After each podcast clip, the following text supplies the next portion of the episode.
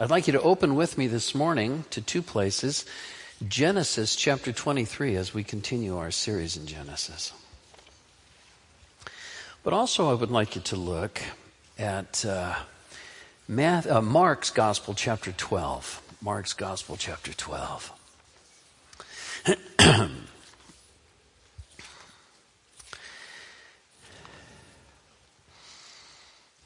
This morning, as we continue in our study of Genesis, we're going to come to a funeral. It's a memorial service. It's a funeral for Sarah.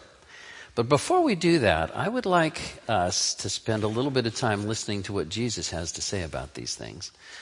Mark chapter 12, verses 26. Well, let's see. Let's back up to Mark chapter 1. Verse 1, no. Let's begin in verse 18. Among the Jewish people, there was a difference of opinion as to what happens when a person dies. And of course, Jesus takes death completely in stride. In fact, he came here for the express purpose of dealing with it. And so when the Sadducees came to him and argued with him about it, the Sadducees did not believe in life after death, or at least not resurrection life. They didn't believe in the resurrection. And Jesus takes them to task about it. Because the number one question among human beings is, what happens when I die? Why do I have to die? What is this thing about death? And so the topic came up. Begin in chapter 12 of Mark, beginning in verse 18. The Sadducees came to him, and they say there is no resurrection. They asked him a question. They said, "Teacher," and now they put this really ridiculous story out there to try to trick Jesus. "Teacher, Moses wrote to us that if a man's brother dies and leaves a wife but leaves no child, the man must take the widow and raise up offspring for his brother." Levirate marriage, this is called. And it's in the law. And the reason was so that the property would not be lost that belonged to the family, so that a man would be raised up to oversee the property. That was the purpose, to keep the inheritance going. And they said, "So there were 7 brothers, and the first took a wife, and when he died, he left no offspring. And the second took her and died, leaving no offspring. The third likewise, and the seven left no offspring. And last of all, the woman also died." And I thought, well, praise the Lord. You know? This poor woman. It didn't really happen, of course. It's just this fanciful story they tell. So now comes the question. In the resurrection, when they rise again, now they don't believe in this, but they knew Jesus taught it. They knew that Jesus agreed with actually the Pharisees and with historic Judaism, that there is a resurrection and there is life after death. So they said, "In the resurrection, whose wife will she be?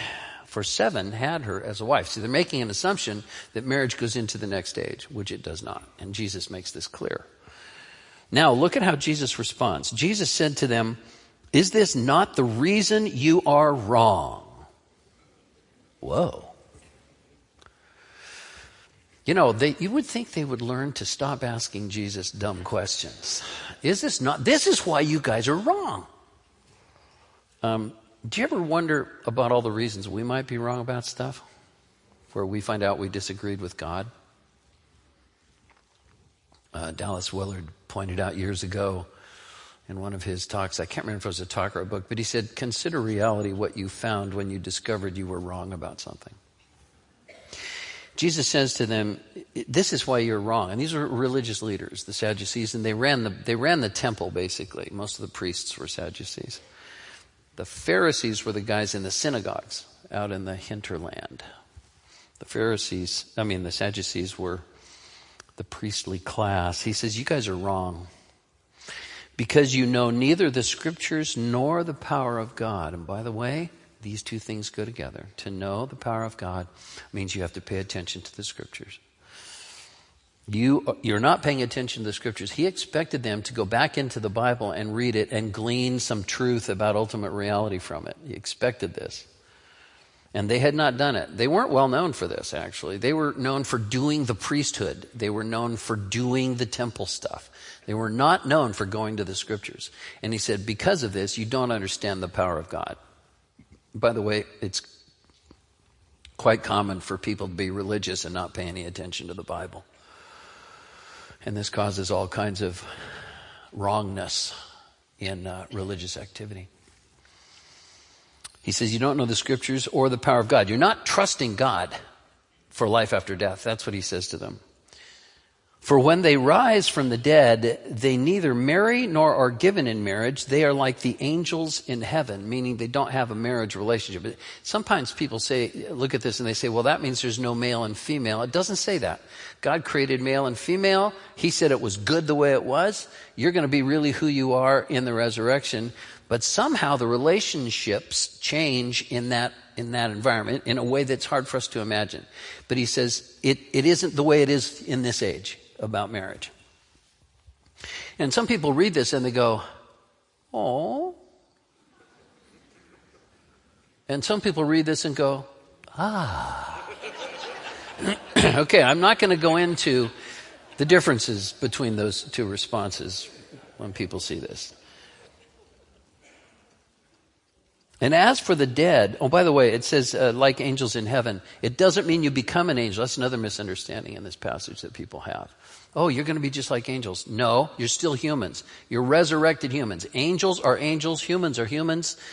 They each have their own order of creation. Humans will always have a physical body. It will be a resurrected body, but you will always be recognizably you. And you do not become an angel when you die. You hear this constantly, and even it's in greeting cards and stuff. Terrible theology in some greeting cards. So, just notice what he's saying here. Now, verse 26, as for the dead being raised, have you not read? He expects us to read. Read, or at least hear it on Audible. But take it in. Have you not read? You know, Jesus says this several times. Whenever he gets an argument with the Pharisees too, he said, have you not read? Pay attention to the word of God. Have you not read in the book of Moses, in the passage about the bush? Of course, this is Exodus. And the book of Moses is the Pentateuch, the first 5 books. The passage about the bush, how God spoke to him, to Moses. You guys should have read this. You know this story. You should have gleaned from it something important. Do you ever try to glean something important when you're reading the Bible? You should. God spoke to him, and he said this, I am the God of Abraham and the God of Isaac and the God of Jacob. Haven't you read that he said this to Moses? He is not the God of the dead, but of the living. In case they missed the point, he continues, you are quite wrong, he says to the Sadducees. You are quite wrong if you do not understand that there is life after death, and that if you die in covenant with God, you're really not dead. And you're not even mostly dead. Remember that from the movie? Mostly dead. You're not even mostly dead. You're not dead at all. He says, look, Jesus says, and he knows personally. He knows this. By experience, he knows it. That's why in Hebrews 12 it says that he looked past the cross and ignored the shame, looking for the glory, looking past it to the joy that was before him. He knows what's on the other side. And these people that deny what's on the other side and deny God and deny the realities, even religious people who do this, he says, you are quite wrong. These people are not dead. If you've lost a loved one in Christ, they're not dead. They're alive. I am the God of the living. That's why I do this, the Lord says. This is why the gospel is true. You've got to grasp this. The promises in the life of God go past this life, past this life. We could just close in prayer right now. But dream on. That's not happening. Because, turn to Genesis 23, which is the funeral for Sarah. Abraham's beloved Sarah. And she is beloved, was beloved, is beloved. She's not dead either. We're going to read the whole chapter, and I will explain a little bit of what's going on. The death of Sarah prompts two things in Abraham's life. Now remember, we're in the Abraham narratives of the book of Genesis. And this is a passage a lot of people just cruise right over. They don't pay hardly any attention to it. Because it doesn't seem interesting to people. They go for, in fact,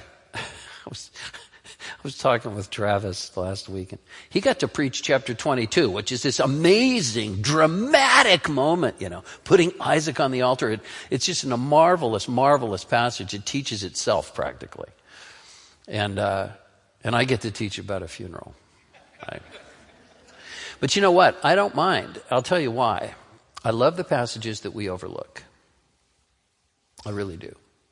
The passages we think don't have meaning, but God put in His Word, and so they must have meaning. And there's a lot for us to think about in this passage. Sarah's, beloved Sarah's funeral. So the two things, I'll tell you, there's basically a two-point outline of the passage itself. The first is Abraham's genuine grief. His genuine grief. And secondly, his faithful purchase. And they go together.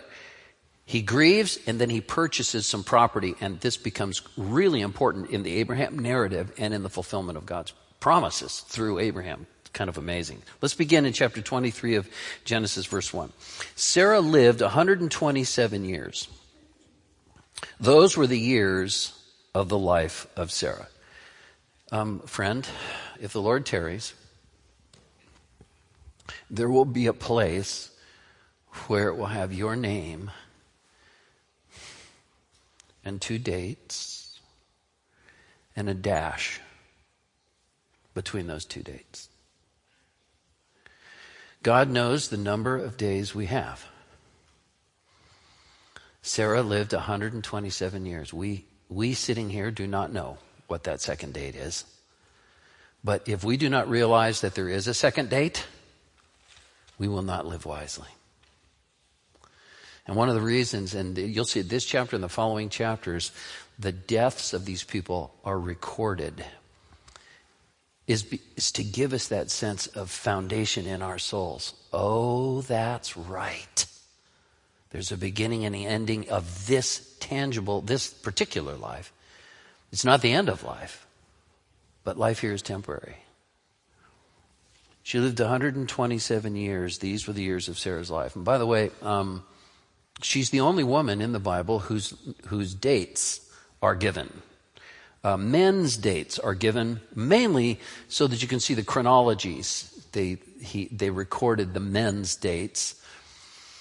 But Sarah is so important because she's the matriarch.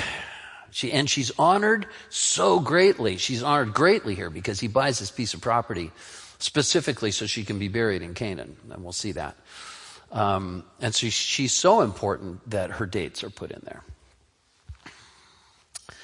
These are the years of the life of Sarah. And Sarah died at Kiriath Arba, which later became known as Hebron. Hebron is still there, and the place we're going to read about is still there, Machpelah, and everything. Everything that takes place here, you can go to Israel and you can see it, or portions of it. There's a mosque, unfortunately, over this cave, but Hebron, the name Kiriath Arba became Hebron later, and so the author puts that in here. Sarah died at Kiriath Arba, that is Hebron. Hebron is down not far from Beersheba in the southern part of Israel, just on the edge of the desert. If you look out, you can see the desert from there, between there and Egypt. In the land of Canaan, and Abraham went in to mourn for Sarah and to weep for her. And these two words are really important. It's the only passage in the Abraham narrative where Abraham weeps. And You know, it's interesting. There's other places where it could have recorded that, but it doesn't. And the word for weep really means to weep.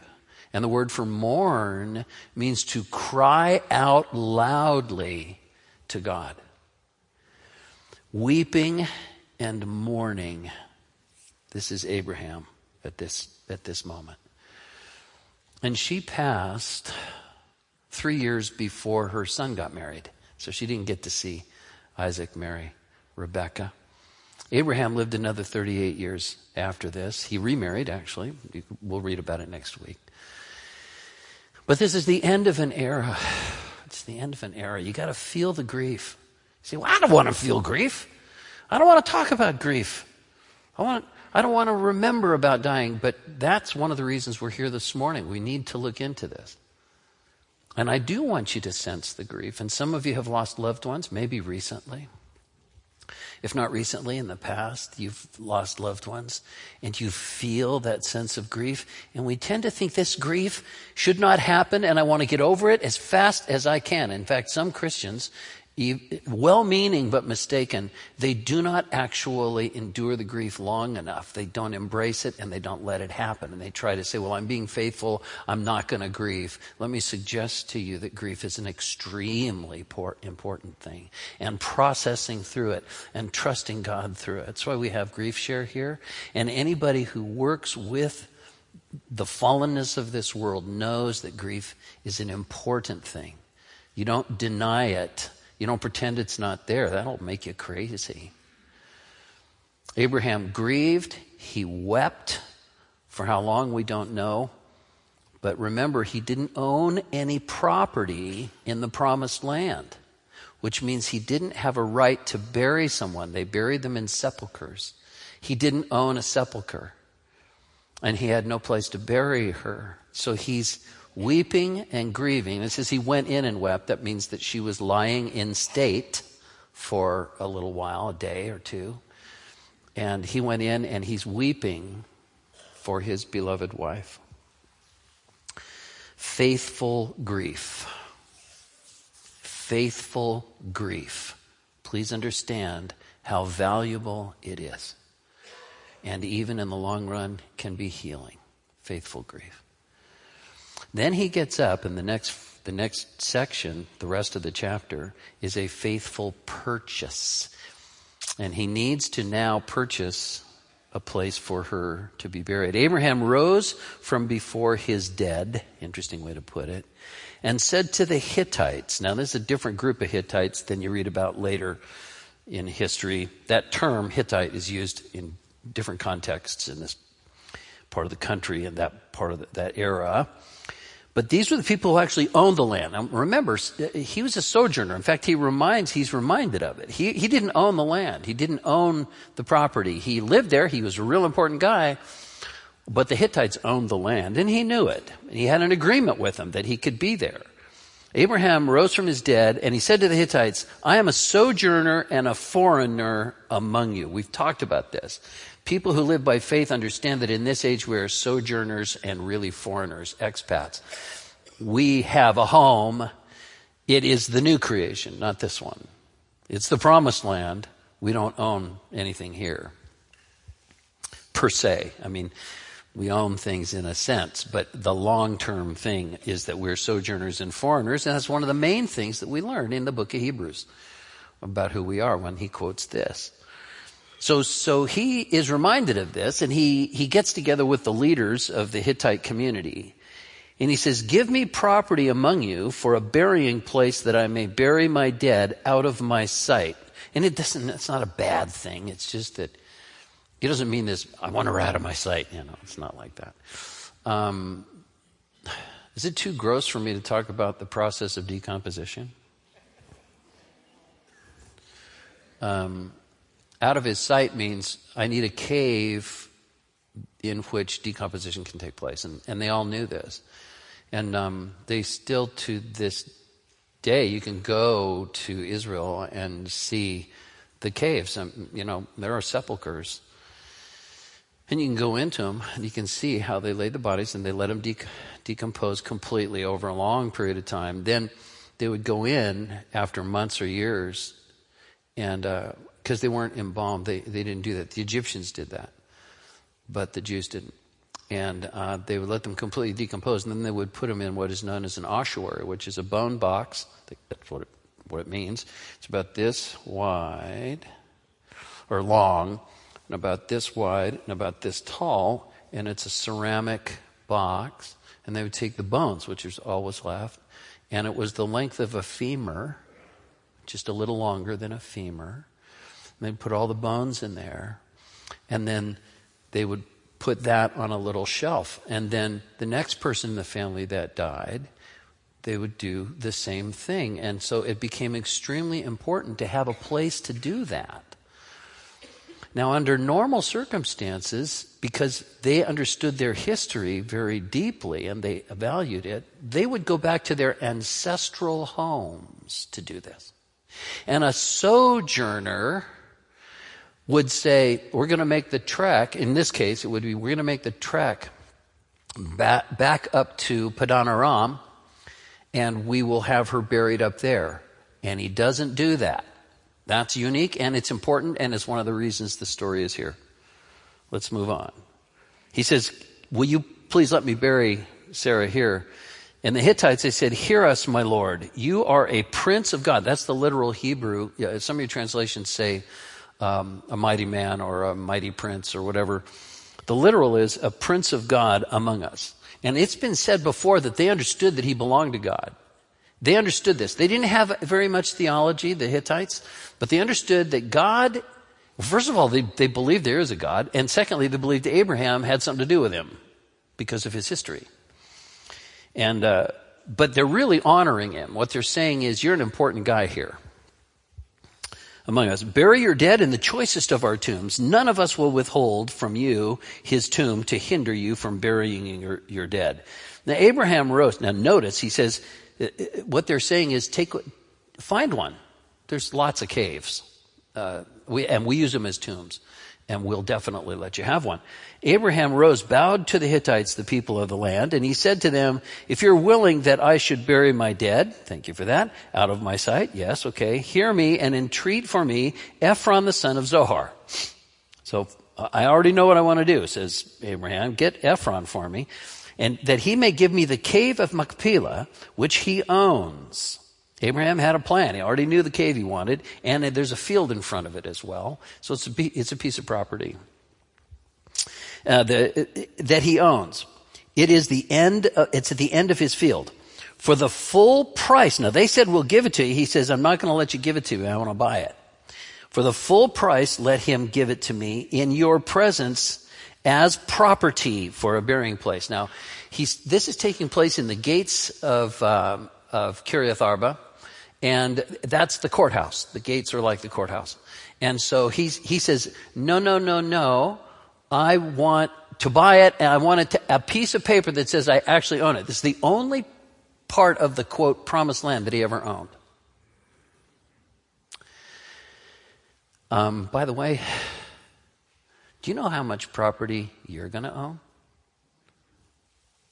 Just a few feet. Anyway, he says, I want to own it. I'm a sojourner here. I'm not going to let you give it to me. One of the reasons was it could be contested in the generations to come if they didn't have, quote unquote, a piece of paper. They didn't use paper like we do, but he says, I want it recorded legally that I own this thing. Now Ephron was sitting among the Hittites, and Ephron the Hittite answered Abraham in the hearing of the Hittites. Now this is all very legal, and it's interesting because there's quite a bit of text in the Bible here about this, just this deal that is made, and they're going to dicker. You'll see, they're going to dicker about this. Very politely, but they're going to dicker. And Ephron's there. He said, no, Lord, no, my Lord. He doesn't mean God, Lord. He means sir, no, sir. Hear me, look. Verse 11, I'm going to give you the field. I will give you the cave that is in it. In the sight of the sons of my people, I give it to you. Bury your dead. It's okay. You know, I don't want, Go ahead and I'm just giving it to you. Abraham bowed down before the people of the land. There's a lot of bowing going on here. And this is actually an important part of the process. They're very respectful to each other, almost exaggeratedly so. Abraham bowed down before the people of the land. And he said to Ephron, in the hearing of all the people, again, very legal. This is the court. This is the gates. This is the courts. Everybody's hearing it, and they will be able to bear witness later. Yes, this is what happened. Very important that this be the case. They're all hearing it. Within the hearing of the people of the land. But if you will, hear me, says Abraham. I give the price of the field. Accept it from me that I may bury my dead there. He says, I'm not going to let you give it to me. I want to buy it. Ephron answered Abraham, my Lord, listen to me. A piece of land worth 400 shekels of silver. What is that between you and me? Go ahead and bury your dead. You see what he's doing? That's the price. And by the way, it's not cheap. It is not a deal for Abraham. He's not getting a good deal. It's quite a bit of money in those days. So you see what's happening? Abraham says, can I bury my dead? They said, yes, by all means. Very polite. Not exactly the whole story.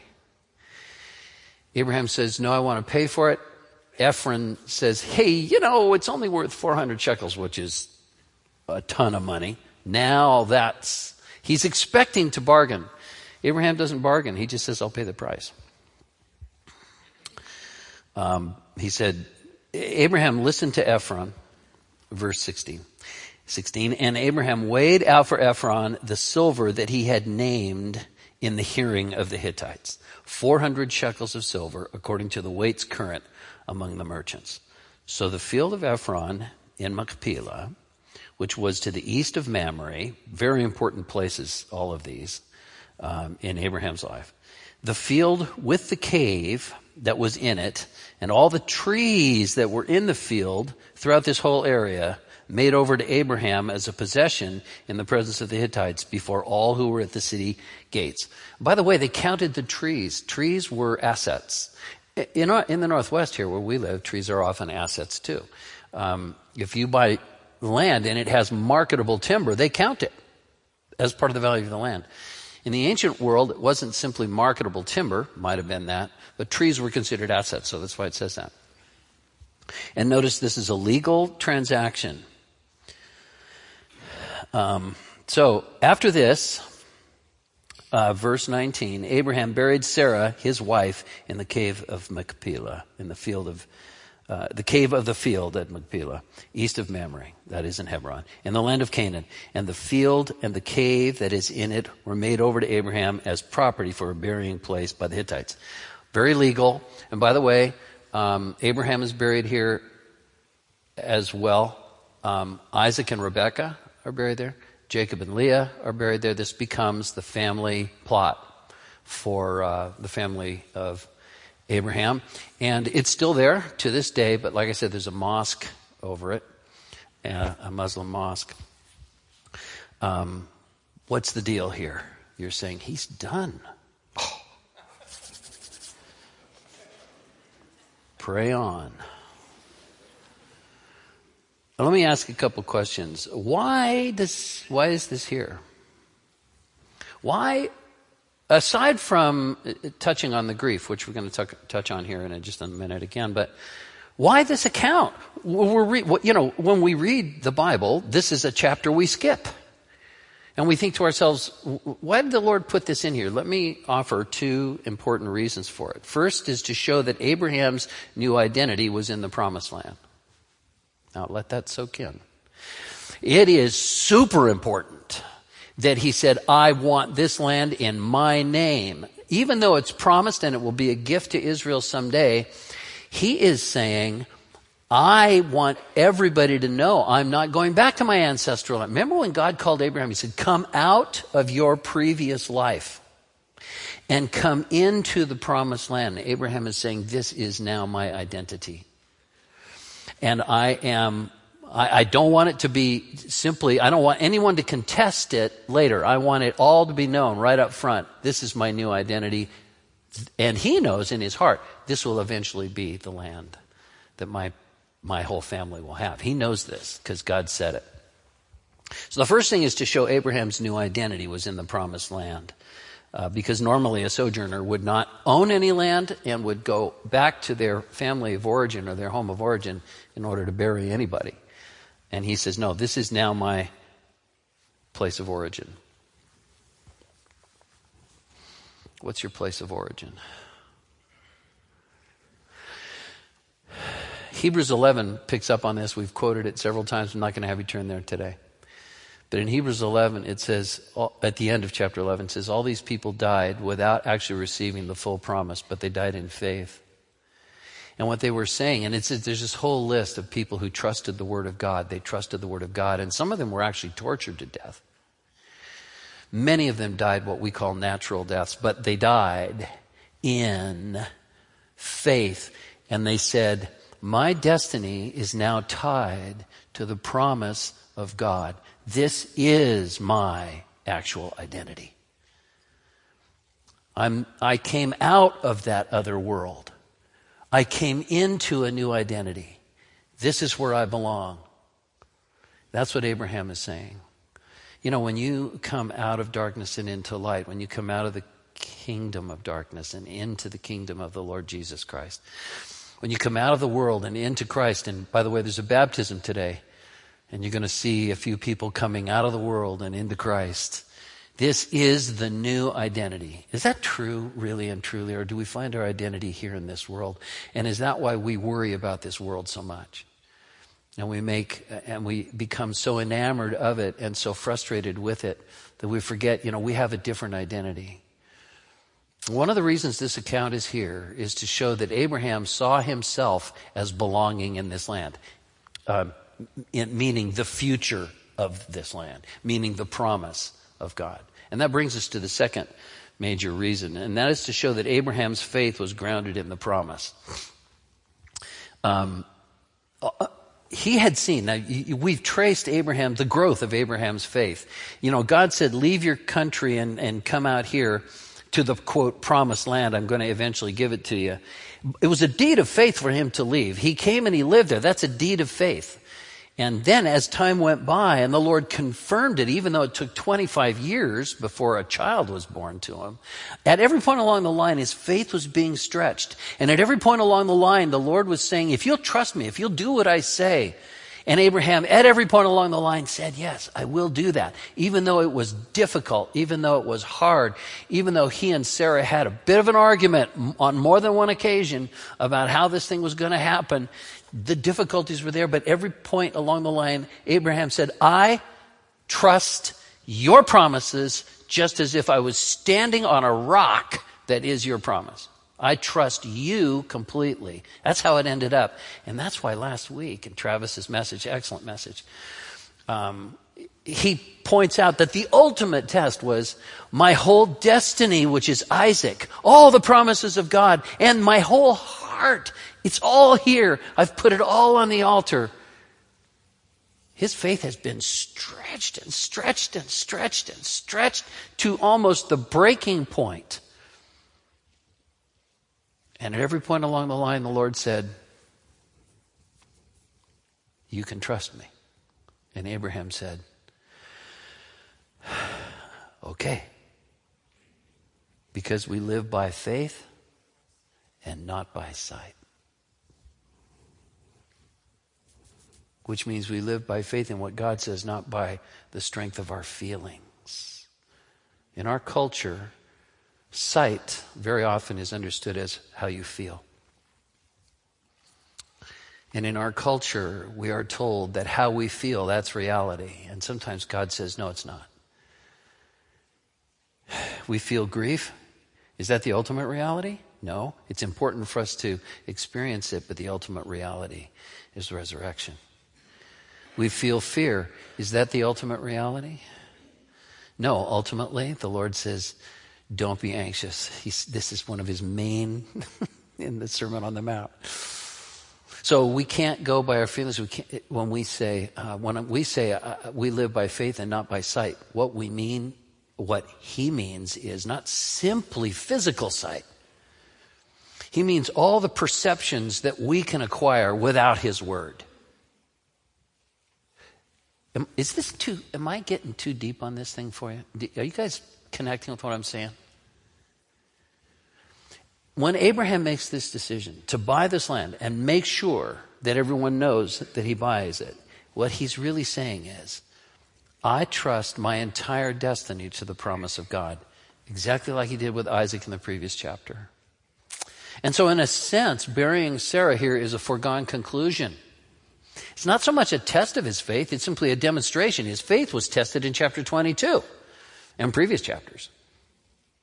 And he, at every point along the line, trusted God. Get circumcised. He trusted God. Move to land. He trusted God. Wait until I give you a son. He trusted God. Offer the son. He trusted God.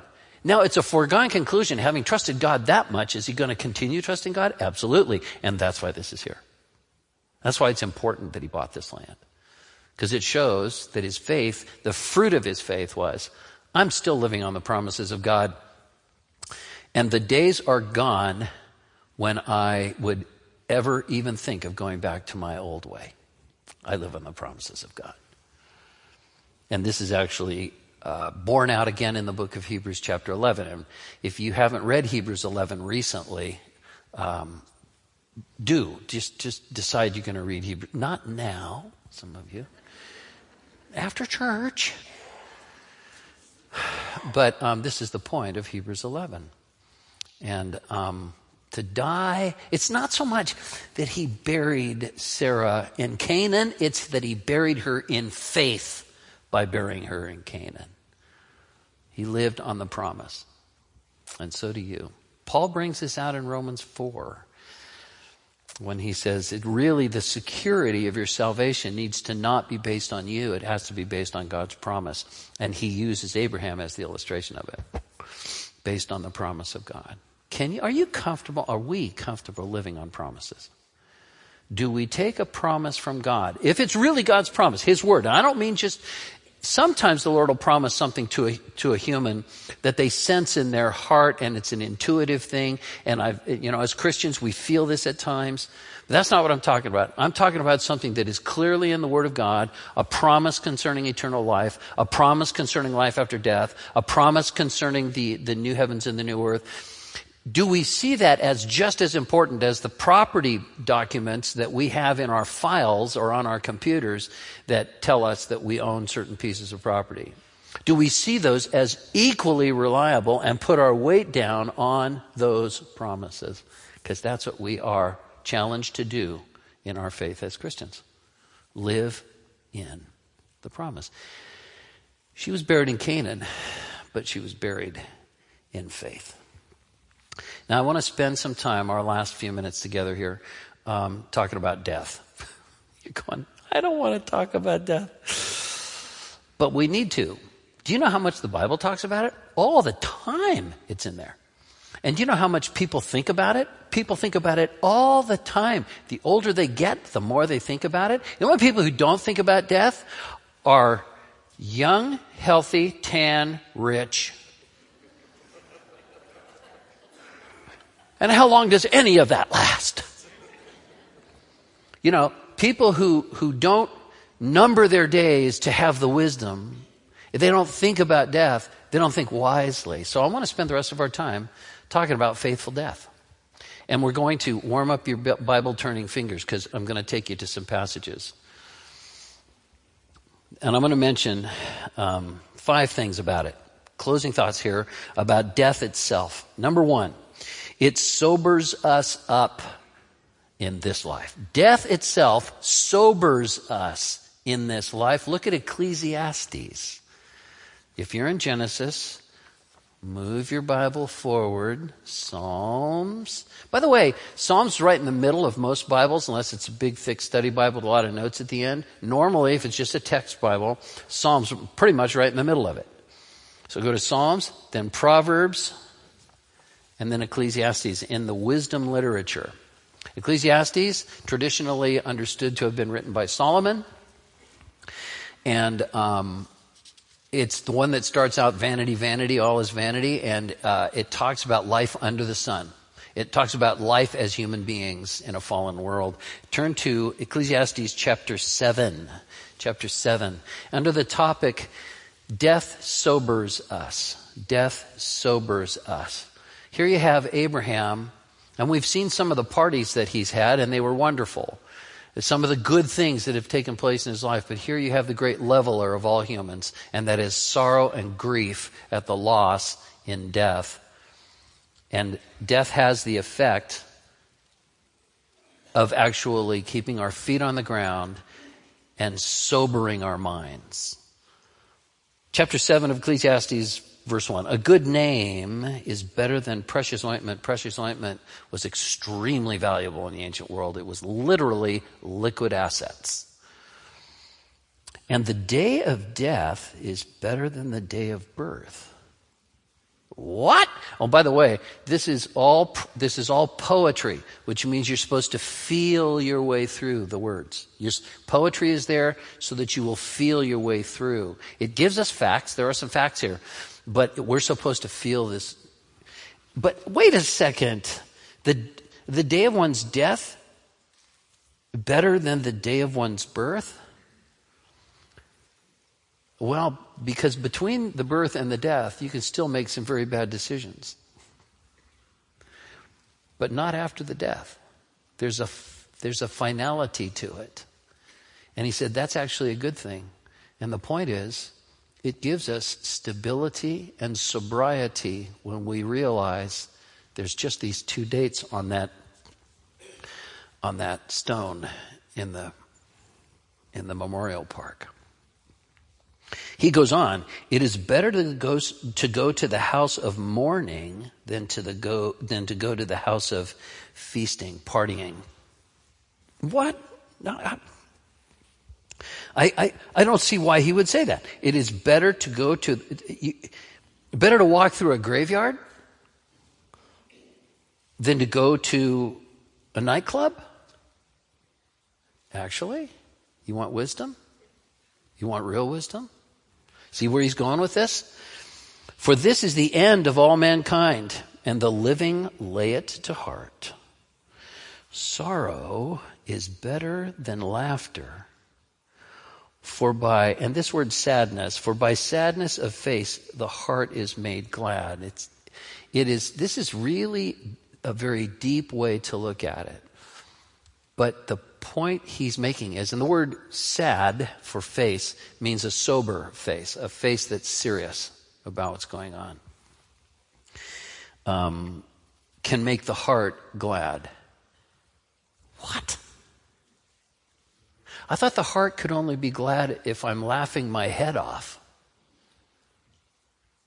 Not necessarily. You can be laughing your head off in one way and have a completely broken heart in another way. And you can have a very serious look on your face because you're thinking about serious things and know deep down inside there's some real goodness that God is doing. And it is the experience of the sorrow and the grief that puts you in touch with the deeper realities. Which is why oftentimes at funerals, not always, I've done many funerals, it's not always this way, but very often there are reconciliations between people who previously were upset with one another, and they come to a funeral of a friend or a family member. Because it's the great leveler, see. To have a serious look on your face about something that is as serious as death itself can actually breathe a new kind, a deeper kind of joy on the inside of the heart. I suspect you have to have some life experience before this makes real sense. That's true for a lot of what's in Ecclesiastes. Remember, the topic here is that death sobers us. It sobers us up. It keeps our feet on the ground. It makes us realize what's real. And so he says, sorrow, in a way, is better than laughter. And we just flat don't believe that. And there's a time for laughter. You see that in Ecclesiastes as well. There's a time for laughter. There's a time for enjoyment and enjoyment of this life. But if there's never any sorrow, then the enjoyment becomes completely shallow. Completely shallow. If there's never any sorrow. In a fallen world. It sobers us. Verse 4. The heart of the wise is in the house of mourning. You have to remember where you're going. The heart of the wise is in the house of mourning, but the heart of fools is in the house of mirth. Meaning, once again, better to be serious than basically shallow with regard to life. Again, the Bible endorses happiness in its proper context. It endorses joyfulness. It endorses the goodness of life and enjoying what is good about life, even in a fallen world. Don't get me wrong. But if you take away the concept of mourning and you insist that you will never grieve and you have no category for sorrow, then your life will be shallow. And when the Lord allows those things to come into our lives, and there's deep grief and there's deep sorrow, what it does is it deepens our prayer life, it deepens our sense of commitment to the Lord. And in the long run, it has a huge benefit to us, which is why... And I've talked to my friends in ministry here, pastors. We talk about these kinds of things sometimes. And my good friend, Matt McAuliffe, he and I are the angels of death these days. We're doing a lot of memorial services. He does music and I preach, and we see each other. And when we see each other, because we're both about the same age, and we talk about how many of our friends have graduated, and how good it is to do a memorial service, and how it's better to do a memorial service than a wedding. Now, I don't mean that weddings aren't good. Weddings are good. The Bible says they're good. You should enjoy a wedding. You should be glad for a wedding. However, a wedding is the beginning of a marriage, and a marriage is not a party. You understand that, right?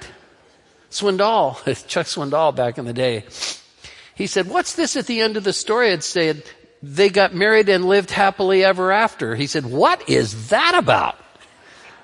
He said, what do you mean happily ever after? They got married.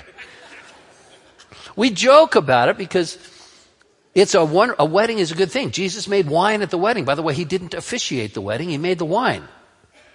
Okay, that's another discussion. The wedding feast of the Lamb in the book of Revelation is this beautiful, marvelous, joyful moment where God is with his people, and he uses the picture of a wedding. So I'm not down on weddings. Weddings are good, but look at what's being said here. I will never turn down a memorial service unless I literally can't do it. But I stopped doing weddings about 30 years ago, except for family and very close friends. Because in the Bible, these types of things are important. And weddings are wonderful. I've done hundreds of them. But I stopped doing them for everybody else many years ago. And the reason is because in pastoral work, you have to be able to deal with grief. And you deal with it all the time. All the time. And... the pastoral job description does not include doing weddings. There's nothing about doing weddings in the Bible. In fact, there's no wedding described in the Bible other than the one Jesus made the wine at, and it didn't tell us even there how the wedding was done. On the other hand, there's tons about death in the Bible. And there's a huge importance of being able to deal with grief. So point number one about this is that death actually sobers us. It reminds us. And part of the sobriety, by the way, is that it reminds us that sin is real. Have you ever thought about that? The existence of death reminds us that sin is real. Romans chapter 5, don't turn, but Romans chapter 5, verses 12 and following, explains why death is here. You see it in Genesis chapter 3, verse 19. From dust you were taken, to dust you shall return. Death, it sobers us because it reminds us there is such a thing as sin. There is such a thing as sin. And this keeps us anchored into reality. And the world says, no, it doesn't matter. Sin doesn't matter. There is no judgment. None of that matters. Party on. And God says, that's insanity. Death keeps our feet on the ground. To that extent, it is a benefit for us to remember it on a regular basis. Furthermore, It reminds us that because sin is real, that's why we die, we should repent of it in this life. Because if we don't repent of it and come to him and let him forgive us of our sins, there is a second death. Revelation chapter 20 mentions it twice. A second death. That's what hell is, the second death. People ask me, is there life after death? Of course there's life after death. Of course. It's been believed by generations all through history. It is believed by most people on the earth today. There is life after death. The question is not, is there life after death? The question is, there death after life? Is there another death? And the answer is very clear. It is. There is. It's called the second death. Death keeps us, it keeps our feet on the ground. It reminds us about the importance of grief. It reminds us about how shallow life would be if all we did was party. It reminds us of the importance of sin and how the Lord came to deliver us from it. And it reminds us of the importance of repenting of sin now and coming to Christ now. And if you're hearing this, maybe for the first time, there's a baptism after this service today. You can believe in Jesus, and you can be baptized today, and you can not be afraid of death again because of it. Because that second death, that's real. There is a real second death.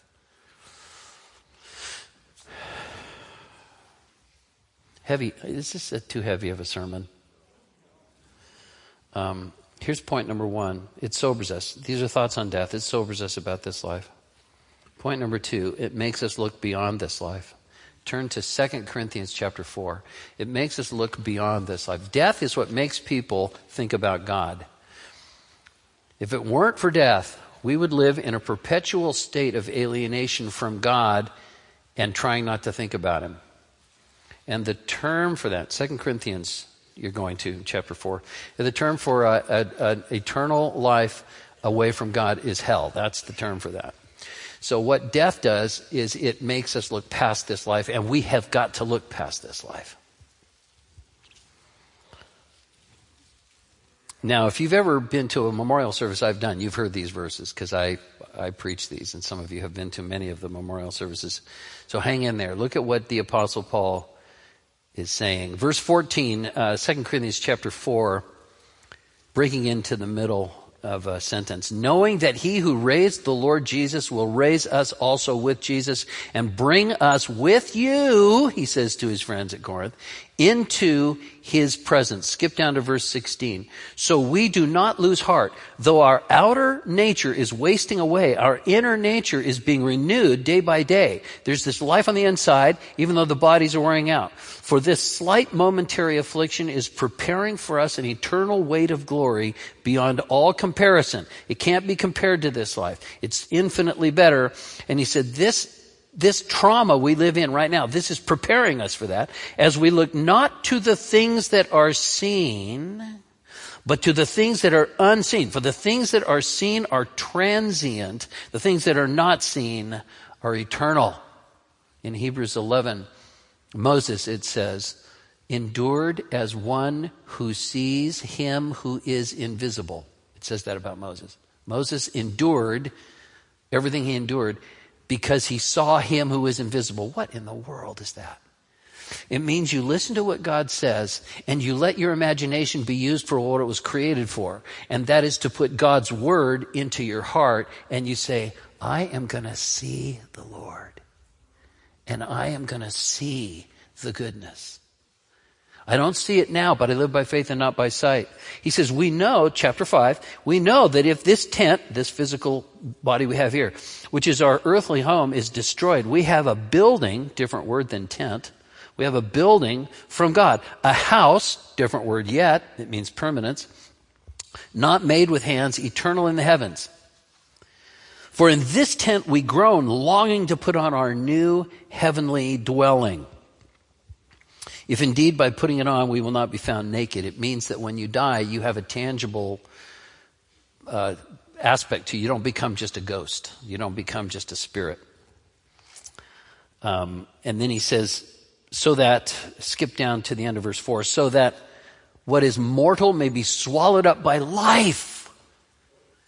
He who has prepared us for this very thing is God. This is what he's doing. He's preparing you for your memorial service. He who has prepared us for this very thing is God. And he's given us the Holy Spirit as a guarantee. So we are always of good courage. We don't let death depress us. We are always of good courage. We know that while we're at home in the body, we're away from the Lord. We walk by faith and not by sight. See, there's our verse. Yes, we are of good courage. Don't get the impression that when you hear about death among Christians, it's the purpose is depressing people. Paul says, no, it's not that way. He says, we are of good courage. And we would rather be away from the body and at home with the Lord. So many people I talk to as a pastor. And they say, Christian people, why does the Lord still have me here? I'd rather be away from my body and with the Lord, away from this body. It's wonderful. And then verse 9, so that whether we are at home or away, we will make it. Now, look at what he's saying. I'm going to come back to this in a minute. We make it our aim to please him. We don't make it our aim to be happy in this world, to do everything this world says we should do or everything our old nature says. To please him, for we must all appear before the judgment seat of Christ, so that each one may receive what is due for what he has done in the body, whether good or evil. And people worry about this. The older you are, the more you worry about it. Old people sin just as much. They look holy. They just are tired. That's all. That's the only difference. And the older you get, the more regrets you have, and the more you rely on the grace of God because you know how many things you've done and said wrong. And so they worry about this. What I'll just briefly explain, your salvation isn't based on this. This is a reward that you get for being faithful to the Lord. And so when he says, I'm going to evaluate your life, what he's going to say is, these are all the things you were forgiven of. Aren't you glad? And you're going to say, praise God. And he's going to say, these are the good decisions you made, even when it was sacrificial. And for these things, I am going to reward you. That's what he's talking about here. But look at the issue of death and life after death. Look at the hope that he has here. Look what he's saying about this tangible reality. Death makes us look beyond this life. And we don't want to. That's why sometimes in memorial services, I've had people walk out. They come because they want to honor the person who passed away. But as soon as I stand up to open the Word of God, I've had people walk out. Because they don't want to be confronted with the reality of life after death. They don't want to hear about it. They don't want to hear about God. But death makes us look beyond this life, and it is a good thing. It is a good thing to look beyond this life. Third, it encourages us to invest this life. Death makes us say, how do I want to invest my life? Because I am not going to be here that much longer. Even if you're young, you're not going to be here that much longer. Trust me. The older you get, the more you realize that. It goes so fast. And compared to eternity, this short period of time, death makes us say, how can I invest my life? How can I make decisions that will honor and glorify God? If I belong to the Lord, I've come to the Lord. How can I make decisions that will honor and glorify God? See, that's those last two verses we just looked at there in 2 Corinthians 5. Death makes us say, how can I invest my life? How can I not waste my life simply living in world think? Fourth, it reminds us to release our life completely to the Lord. I'll just quote this one because we're almost totally out of time. But it's in Colossians. Jot it down. Colossians chapter 3, verses 1 to 4. I'll just quote it to you. It says, you have died, past tense, and your life is hidden with Christ in God. So keep your mind on things above and not on things on the earth. The point being, it reminds us to release our life to the Lord. You have died and your life is hidden with Christ in God. Right now, death has already happened. That's why when you get baptized, that's your death right there. You're being joined into the death of Christ. People say, are you going to die? I already did that. Been there, done that, got wet. Seriously, we joke, we might say it in a funny way, but that's exactly what's happening. which is why you should get baptized. If you are a Christian and have not been baptized, you should do it today. See, because death for a Christian, you've already been there. You've already done it. You're in Christ.